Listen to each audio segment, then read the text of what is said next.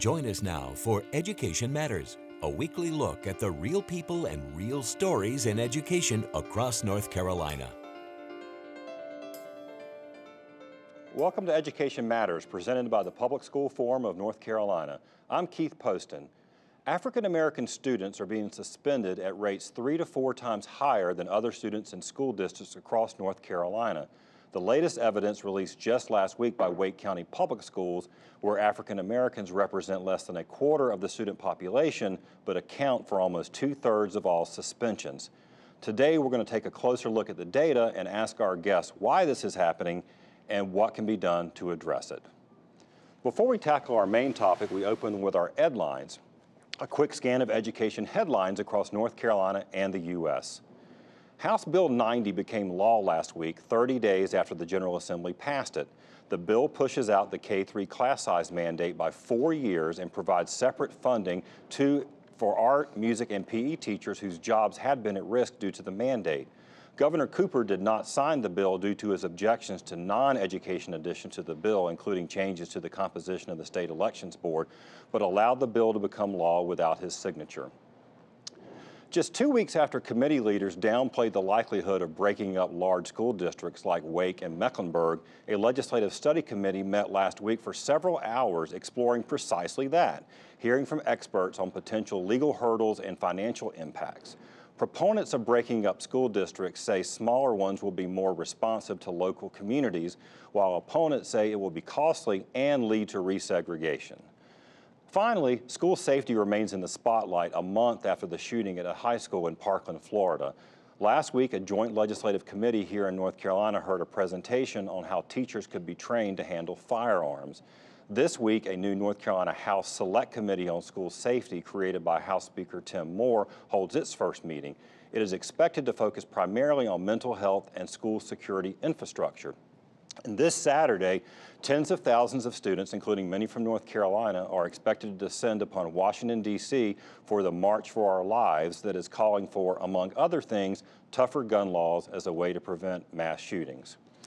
Remember, you can visit the Public School Forum's website at ncforum.org and read more about each of the headlines as well as the other topics we cover each week.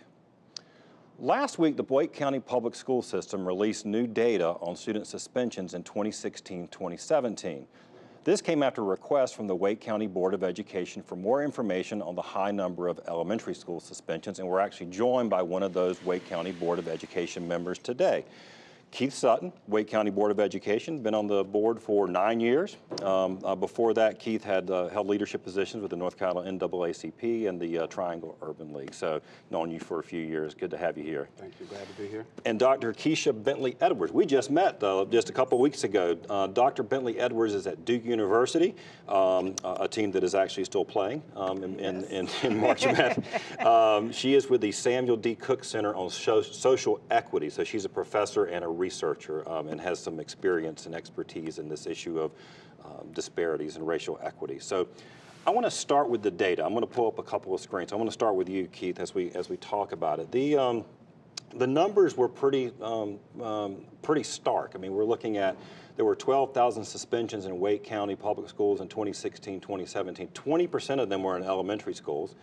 African Americans um, are, are, about a quarter of the student population, but are two thirds of the suspensions I mentioned. This was uh, for the elementary school. 61% of elementary school students suspended were black children in the fourth and fifth grade. Now we've also got a, uh, another chart uh, that sort of breaks it down and shows you the you know the actual disparity as you see the dark blue uh, pie chart um, again showing you know this is just elementary school suspensions in Wake County.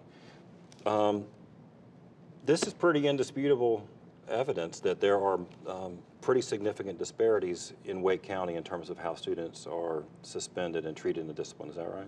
Yeah, I mean, it, it is. Um, we, we have known for some time that there is a, a disproportionate number of African American students are being suspended. While it represents a very small number of elementary students, uh, uh, roughly 2% of the students in elementary school. Uh, the, the, the, just again, the difference in the rate of black students versus white and other races is uh, extremely high, and we feel like it's at a crisis point uh, right. in the district, and we need to respond to it, figure out why that is, and then how we respond to it.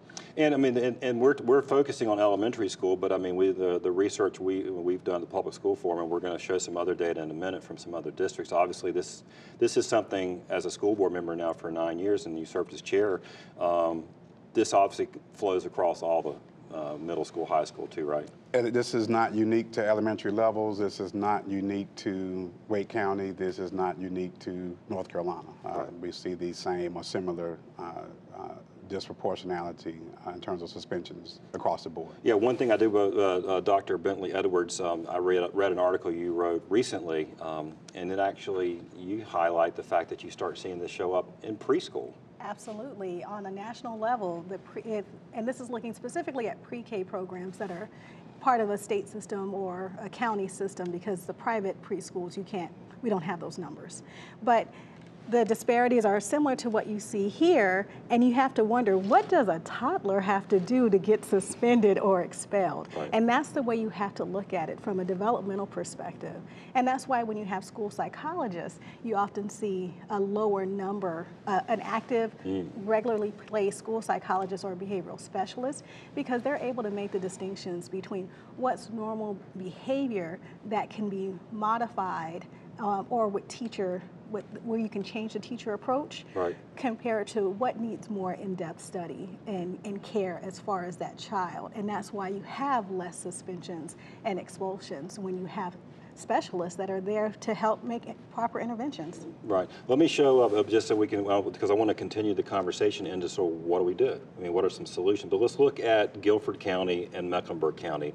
Uh, we've got some charts here, just as you to your point out. Wake County is just the most recent, and, and frankly, I give a lot of credit to Guilford and Charlotte Mecklenburg for putting this data out. They actually released some pretty extensive equity reports. Guilford, um, you had the uh, much higher number of instructional days lost, which you know when we get right down to it, that's part of the problem here is just losing. The, and then there you can see the, the, the bar charts in the middle, and we'll have these on our website too, just showing you the significant uh, disproportion between um, black, white students and Hispanic. I mean, it's, it's, it's striking. Charlotte Mecklenburg schools, um, we've got the data for them too. You know, in all grade spans, the percentage of black students uh, with one or more suspensions is substantially higher than every other race. And the one thing that I thought was interesting, because we often hear um, about achievement gaps and things like this, that it's poverty, but we can show up the next slide. Charlotte Mecklenburg put it out and showed, all right, well, here's, you know, here are students from high poverty, moderate poverty, and low poverty, and we still have the same gaps. You have the same gaps. In fact, you can even see that like sort of a sort of the low poverty African American students, you're still going to be suspended even uh, disproportionately to uh, sort of a, a, a low wealth white student. So we got the data. So what do we what do we do? I mean, it's, it's I guess recognizing the problem is the first step, but now sort of what are the things that we should be thinking about and why is it happening? Well, I think recognizing the problem certainly is the, the first step. Uh, that's why we, you know, have this data. We're analyzing this data and seeing what others are doing, uh, and then understanding why this problem uh, uh, exists. And as you talked about, race, poverty obviously have some some impact on that.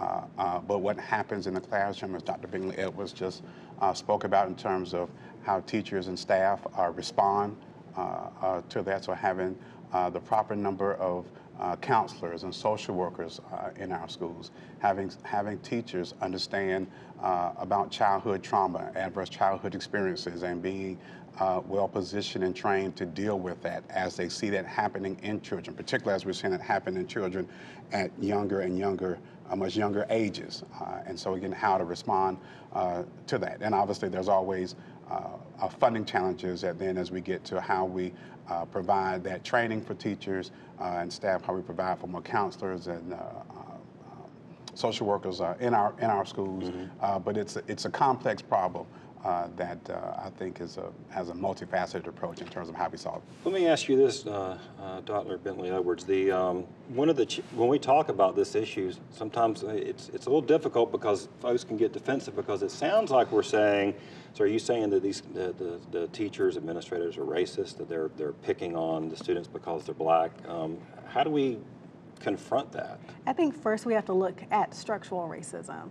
And where it comes into structural racism is when you see these disparities, so that if your practices have a disparate impact, and you do nothing about it, then that's where you're supporting some institutional racism and structural racism because the system is having these, you can see in the system that there are differences in how the disciplinary practices are engaged upon depending on the children. Right. If you just decide that it is the way it's supposed to be, that is a support of institutional racism. I don't believe all teachers are racist. Right. I don't. You don't go into this for the money. You go in because you really want to help children. Right. And but sometimes it's scary to think, well, do I have implicit biases that are contributing to these disparities? And the conversations are hard to have. They're absolutely Right? I mean, difficult sure, to have. sure. But you know what's more difficult for these children is to be impacted by the lack of adult conversation around race. And so we need to have allow teachers to talk about their concerns, their fears, or even where they just feel helpless Right. in working with children that are very different from their own children, as well as the communities in which they're they live and play and everything else. So I think that that needs to be looked at. And also, in part of the cultural competency training that we look at, we have to say, how do you see children as children, right? Mm-hmm. Do you see them as adults that you're engaging with, or do you see them as children that are responding in developmentally appropriate ways when they challenge Right. authorities at, in the ninth grade? We're going to take a we're going to take a commercial break, and we're then we're going to come back. I do want to talk about another uh, uh, cultural training. I want to talk about teacher diversity, sort of solution things, or uh, other discipline practices that I know that, that Wake County, for example, has been looking at. So we are going to continue this great conversation, but before we go to break, see if you can answer this question. In Wake County Public Schools, 20% of all suspensions involve elementary school students. What is the top reason for suspension?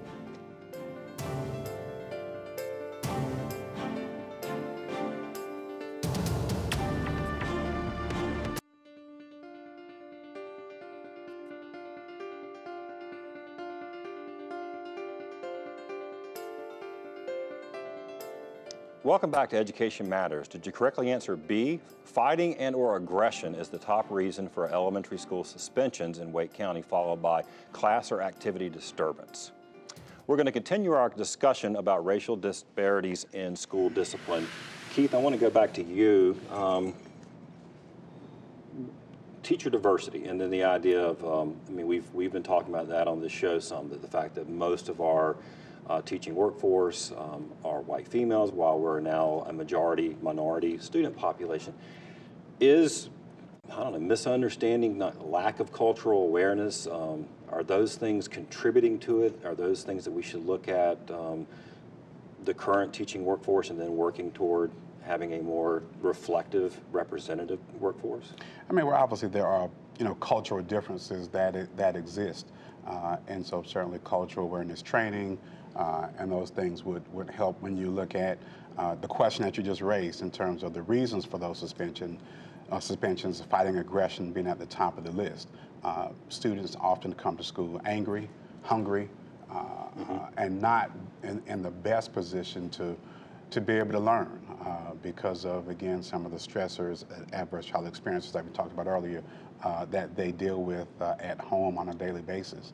And so again, ensuring that we have a teaching force uh, that does resemble uh, what our classrooms and schools are looking like, uh, that look like, uh, and that are able to uh, understand and be able to relate to uh, the experiences, trauma, stresses that, that again, uh, students are, are dealing with Right. uh, at home and that, that they then bring to school. And if they don't look like, at least like I said, the, the understanding, and, and you, you, you keep and I'm, uh, you keep going back to the trauma question because I, that's what I hear from teachers myself is that the kids are angry. You know, I mean, they're coming to school, they're in they're in situations that that's a normal reaction, right? Well, part of it is that if I have witnessed community violence, you would expect me to respond in some type of way.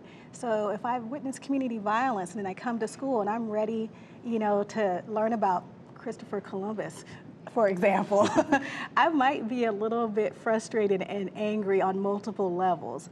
Uh, the other aspect is oftentimes teachers don't know specifically what trauma children are going through or are not able to make those distinctions. So, for instance, uh, community violence would be different than, say, a child in the foster care system. And if you're in the foster care system, you have dealt with some level of trauma. And oftentimes there is not a good communication between the principal, school counselor, and the teachers to know, hey, this student just lost a parent. This student um, just witnessed something that was horrible. Uh, and, and so sometimes teachers don't understand why a student is fidgety or why they may seem angry. Uh, all those things come into place, and instead, it's a very behavior based um, and immediate behavior based disciplinary, disciplinary pro- process. Exclusion, move it out. that We want the child out of the classroom because they're disrupting other students. That- I mean, that does, and that's, uh, Keith, you know, go ahead. Well, and when you look at, you know, all that teachers have on their plate in terms of Mm-hmm. teaching the curriculum, uh, sticking with the standards, there's a lot of pressure uh, on our teachers. Uh, and so it's, it's, you know, how can we best support them, provide them the necessary supports uh, in the classroom uh, uh, to, to help uh, address that.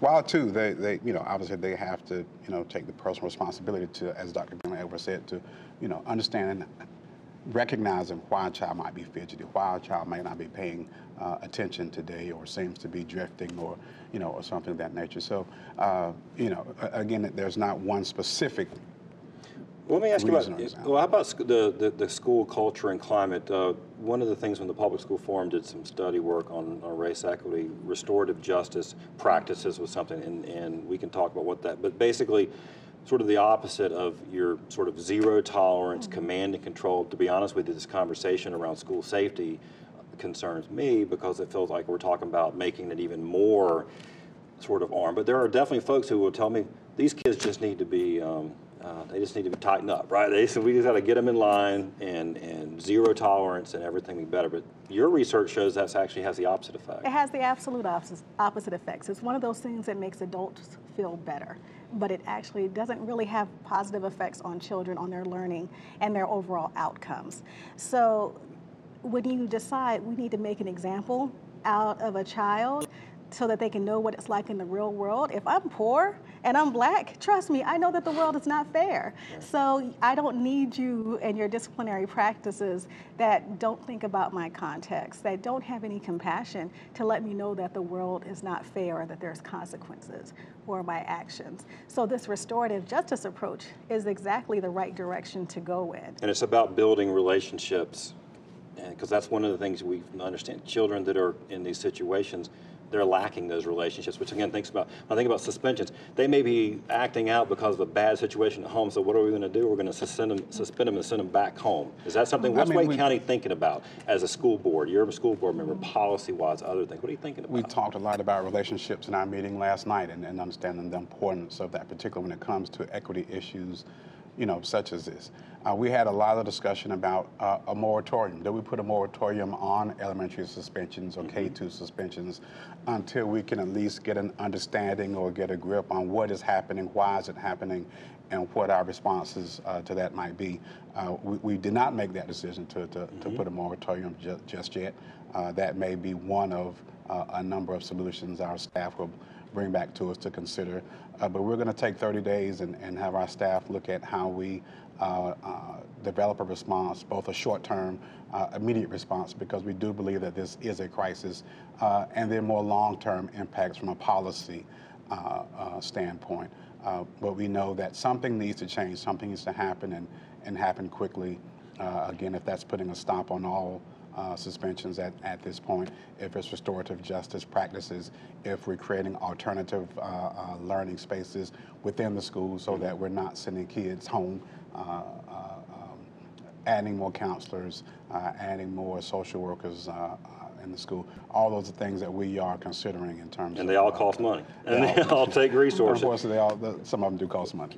What are you, um, your, your thoughts on sort of next steps? Sort of where do we go for solutions? Well, you know, actually, before I talk about solutions, Okay. I did want to quickly just make sure to point out that black girls are also disproportionately Okay. disciplined. So we think about males because overall males are higher, but black girls in North Carolina statewide are have long-term sus- suspensions that are five times higher than their mm. white counterparts. Okay. So the disparity is actually larger, even though it's a smaller number.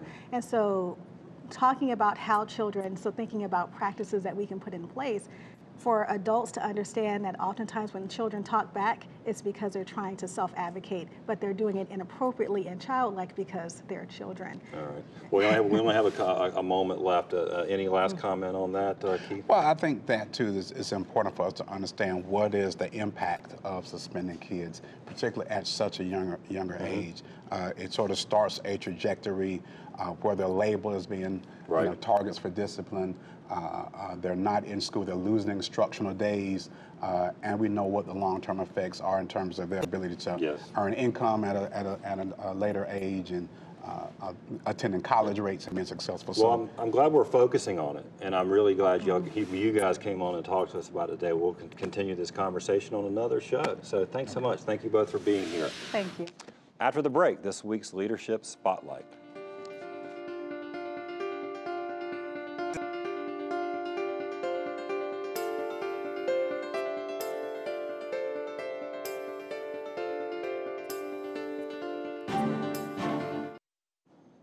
Each week, Education Matters spotlights individuals demonstrating exceptional leadership in education in North Carolina based on nominations from you, our viewers. This week, we spotlight Renee Seckel with Save Our Schools, a parent advocate here in Wake County. Uh, well, I went to a board advisory council meeting, and my school board rep, Bill Fletcher, kind of gave sounded the alarm about the class size bill. The class size bill had changed the way basically that funding is provided for class sizes and also limited class sizes in grades K through 3. Every art teacher in the state at risk of losing their job with nowhere else to go. That was horrifying to me. It was extremely personal to many, many of us. Somebody said, you know what, we should have a Facebook group. So that people could see what we were up to, what the legislator was up to. Many special needs kids are in separate classrooms, but the one time a day that they join and get integrated is into an art class or a phys ed class. So eh, I think it's very important that we have that integration and to lose that would be an incredible, you know, tragedy. I think it all comes down to funding.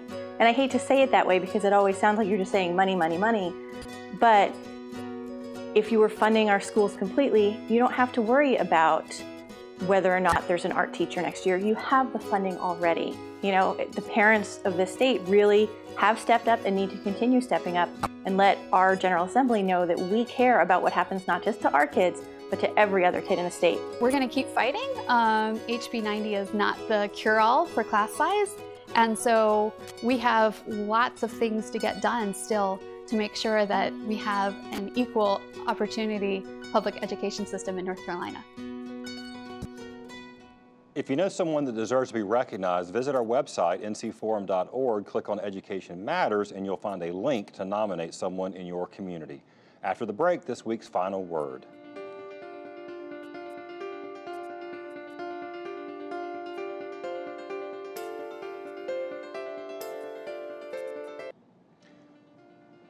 This isn't the first episode we've talked about issues of race in education, and it won't be the last. I know these conversations can be challenging and at times uncomfortable. That's okay. I know there are some who think that we as a society already talk about race too much and that just discussing it creates problems. I personally think the opposite is true. These are conversations that need to be had, that we have largely avoided. And then, more importantly, actions that need to take place. Now, today we discuss discipline disparity in our public schools, how African American students get suspended far more frequently than their white classmates, often for the same offense. The data is completely clear, not just here in North Carolina, but in districts all across the country. Um, why, are, you know, what we need to be asking our question is, we've studied this at the Public School Forum around race equity in education. Why are students of color less likely to be placed in advanced rigorous courses when their standardized test scores are the same? Why are they more likely to be identified as having a learning disability? Why does our teaching workforce look less and less like the students they teach? We didn't have all the answers today, but it's important to keep working at it until we do. And ask the larger questions too about the role of race in our society, our nation's history, and its continuing impact. All is important if we ever hope to move forward together. That's it for this week's show. Thanks for watching, and we will see you next week for a brand new Education Matters.